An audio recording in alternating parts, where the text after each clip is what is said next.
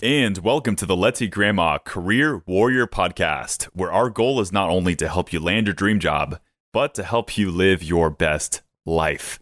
Have you ever asked yourself, why the heck am I not receiving interviews? You may be sending your resume out to job posting after job posting and feeling like either you're not getting much traction or it's radio silence. This can be an incredibly tough thing for job seekers to face, especially during a time of transition. So, in this episode, we're going to go over a few key things that we can look at to get you some more interview. So, let's launch right into it. This is episode 180 of the Career Warrior Podcast. Okay, so why am I not getting interviews? The question that may be just bothering you and maybe echoing around in your brain right now, in your mind. And the first thing that I want to tell you is this it can suck not getting responses. I am right there with you. And I know that, you know, part of what you're dealing with is not just the fact that you're waiting on getting interviews or jobs and objectively you need a job, but it's also this emotional piece that also comes with it and you know just the anxiety that comes with it and knowing and just constantly questioning yourself whether or not it's going to work out and you are not alone. Just know that you're not alone. There are plenty of other people listening to the same exact episode, probably at the same time as you. So there is that emotional piece right now. And we're not going to cover that in this episode. But what I will tell you is if that is plaguing you, make sure to check out our 179th episode, our last one before this with Dr. Benjamin Ritter, where we cover the fear of failure, rejection, and some of the emotional and psychological components that come with being a job seeker. So, that's not what this episode is. This one is just going to be a quick diagnostic of some of the things that I've seen hold people back and some things that I know could help you start to get more callbacks Please also realize that this episode is not based on hacks. Many people and maybe other podcasters want to give you that quick and easy answer. But the truth is that these things don't always come so easy. I tried in coming up with this list to make sure that these were hard core and tried and true principles that genuinely and usually help people out in their job search process. The truth is that it isn't easy sometimes, but I do believe that these answers do cover a lot of our bases here when trying to have a successful job search. So, without further ado, why am I not getting an interview? Here are some important considerations. Number one, you may not be applying as much as you think you are, at least enough to get success. Stick with me here. I know some of you people feel like you have applied to job after job and I've spoken on the phone with a lot of people who have come to our service just saying, Hey, I've applied to a bunch of jobs online, but I'm not getting responses back. Some people, I'll ask them to give me a breakdown and I'll, they'll say, Yeah, I've, I've just applied to a lot of jobs and just haven't heard back. So, kind of the same thing. And then I'll say, How many jobs? Really? Tell me how many jobs have you applied to? And they'll say, Well, I've sent out like six applications last week and you know, before that, I wasn't really consistently applying. And this week, I've kind of networked and met some people. And so I've said, wait a second. So you've said to me earlier that you're applying for a bunch of jobs, whereas the reality is you've only applied to six positions out there. And then they'll have kind of this moment where they realize that they weren't applying as consistently as they thought they were. So I use that example just as a quick check for some of you people who've really thought that you've sent out an application out there many, many times and not gotten the ideal responses. Because the truth is that it's tough out there sometimes. You will get that opportunity, you will get that job eventually, but it really does take persistence because a lot of the times you're competing against a lot of other people who are applying for the same exact position out there. And according to a poll from TalentWorks, job seekers on average have an 8.3% probability of getting an interview from one job application, which means that if I fill out an application 10 times, I still may not get an interview. Now, some caveats to that might be that it varies and it may really depend on the industry that you're in. Some are more competitive than others. And another thing, which we're going to get into with my second tip here, is that not every single one of those applications may be quality applications. For example, have you ever applied to a job that you thought, eh, okay, I'll give it a shot? Whereas in the back of your head, in reality, you knew that it wasn't going to be such a great fit for you. What I tell people here is really to have a sense of self awareness for the jobs that they are applying for and to keep track of how many jobs they're applying for. An action step I might tell you here, if this is something that may be a problem for you, is to get an Excel spreadsheet, to create an Excel spreadsheet, and to track how many applications you are sending out on a weekly basis, and to keep track of the method that you are sending out these applications. Are you applying online? Are you applying through your networking efforts? How are you sending out your applications?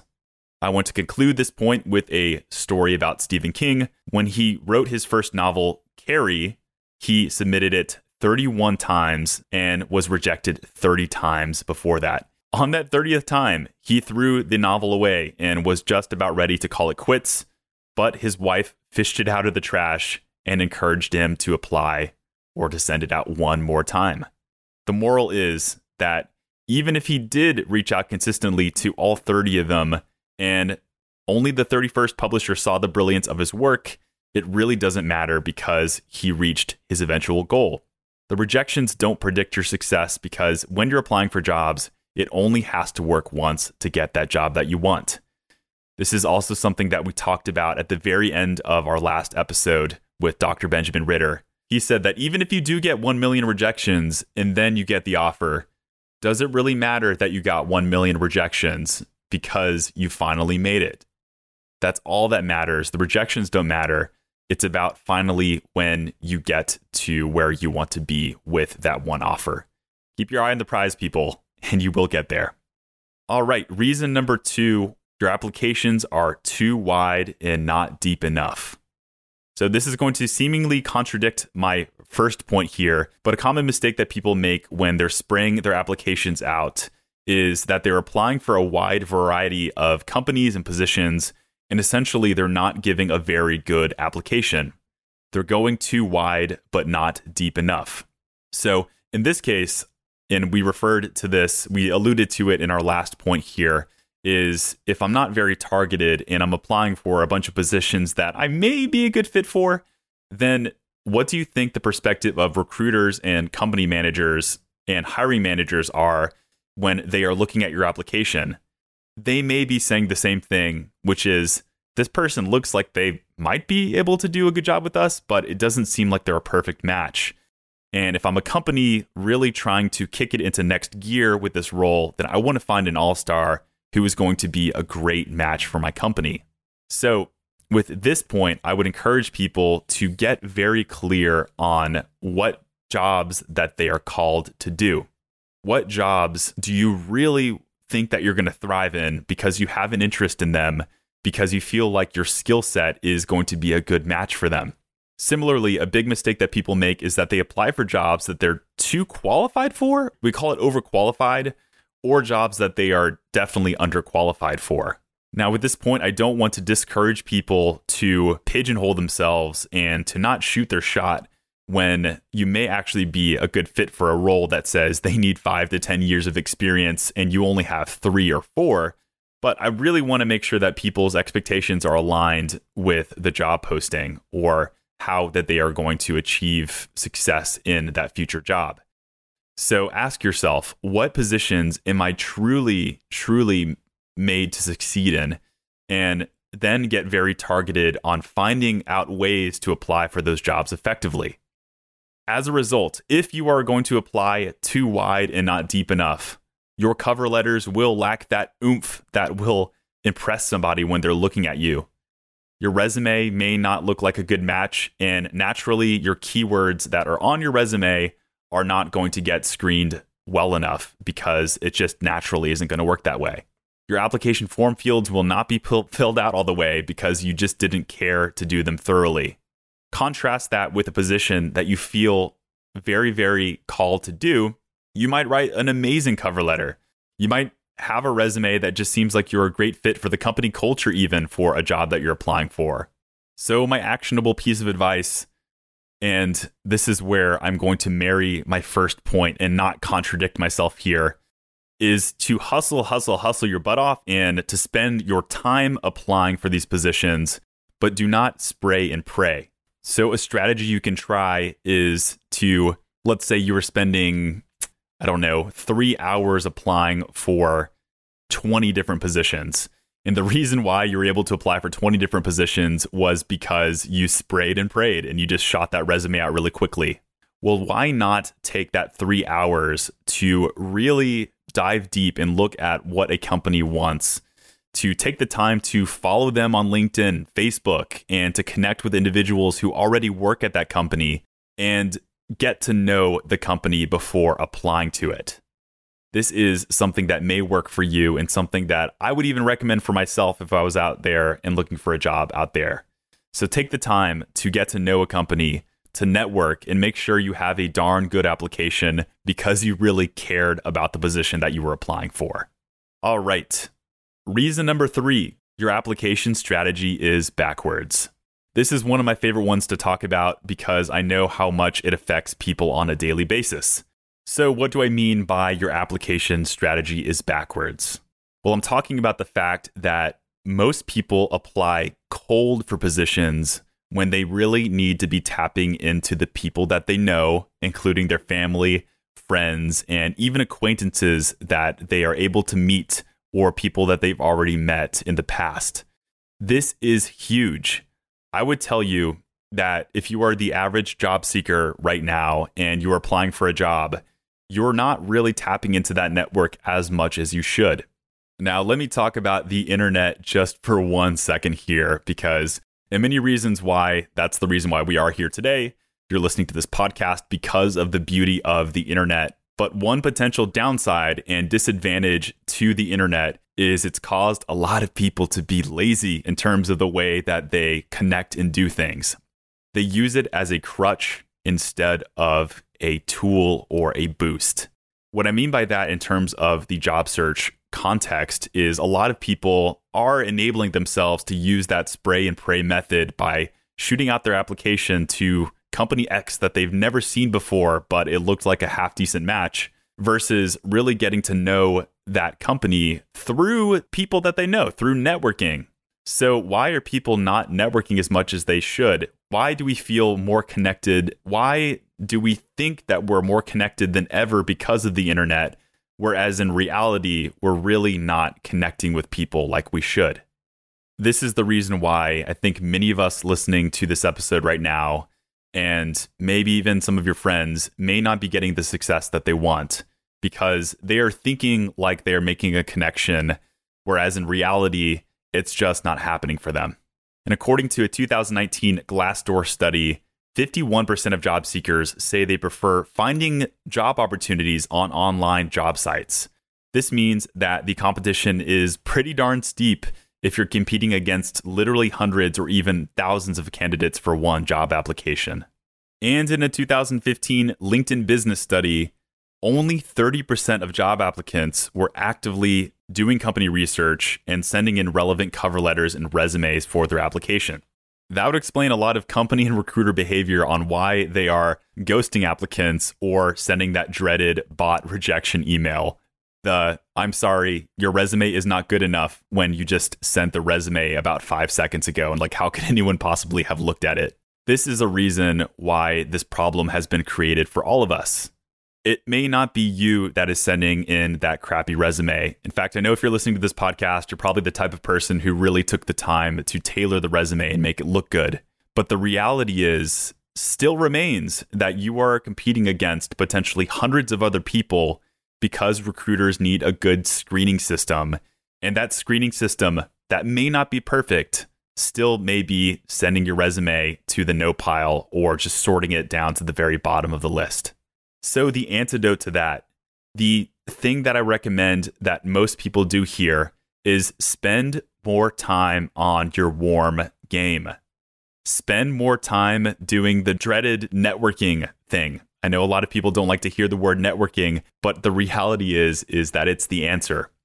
In our 30th episode with Mac Prichard, he talks about the power of informational interviews. The name of that episode was Uncovering the Hidden Job Market.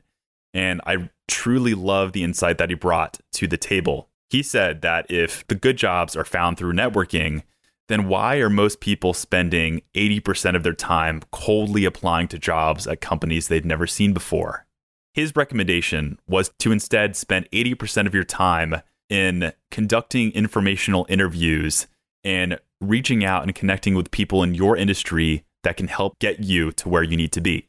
The caveat there is to not ask for jobs outright or not to ask them to give you an interview at whatever company they're working for, but to approach it from a genuine level of curiosity and really trying to extract information from them so you can further yourself as a professional. Because there's an old saying that goes, if you ask people for a job, just going to give you advice. But if you ask people for advice, they may just lead you to a job. So in that case, use the informational interview strategy, use your warm networking game, use those people skills. Don't care if you're an introvert or an extrovert, but these are the things that can really help lead you to getting that good, solid job that you want at the end of the day. All right, why am I still not getting an interview? I have a bonus tip here. There were just going to be three, but since we are a resume service, I thought I'd slip something in that was resume related. Kind of makes sense. But reason number four why you still may not getting callbacks is that your resume may not be targeted enough, or your resume may not just be getting past the applicant tracking systems. And there's a lot that goes into that. And there's just so many different rules and reasons why your resume may not be ATS friendly. But let's start with a few quick ones. The first is that you're not tailoring your resume closely enough to the job posting. Now, I don't recommend every single person go crazy and spend five hours rewriting their resume for every job posting. I think that would just drive me crazy if I had to do that. But there are certain things you can do, such as looking at possible keywords that a job posting may be screening you out for and making sure to integrate them within your resume. For instance, if a job posting really thinks that JavaScript is important and I'm a software developer, then maybe I not only want to include the word JavaScript within my resume, but maybe I want to push it to the top so that someone can read it when it actually gets screened. Now, there are a million different reasons why your resume may not be good.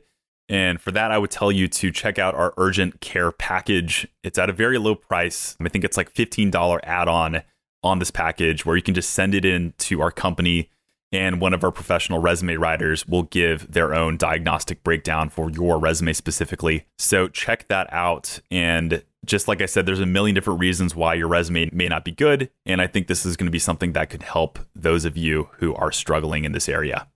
All right, that concludes it Hope you found this to be useful and encouraging you for your job search so you can really move forward and get that momentum that you need in order to get your job search success, to get those interviews and eventually land that dream job. I will make sure to link relevant episodes and links in this description, including our 30th episode with Mac Prichard, as well as the resources that I mentioned and cited within this podcast. Hope you find those to be useful as well. All right, job seekers, this concludes episode 180. Go out, be warriors, and I'll see you next time.